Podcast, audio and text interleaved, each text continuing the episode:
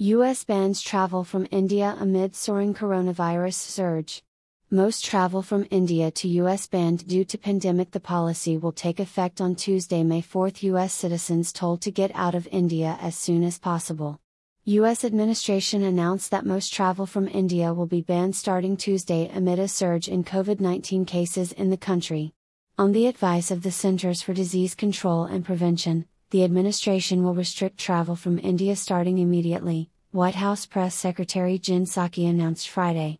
The policy will be implemented in light of extraordinarily high COVID 19 caseloads and multiple variants circulating in the India, she said.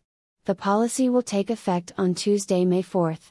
The move comes on top of international travel restrictions already in place requiring people to have a negative test result before coming to the United States.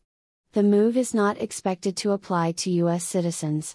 Earlier, U.S. citizens were told to get out of India as soon as possible as the country's COVID 19 crisis worsens at an astonishing pace. The U.S. Department of State issued a Level 4 travel advisory, the highest of its kind, telling U.S. citizens not to travel to India or to leave as soon as it is safe to do so.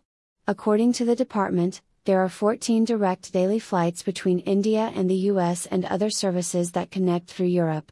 The COVID 19 spike in India has worsened tremendously over the past weeks.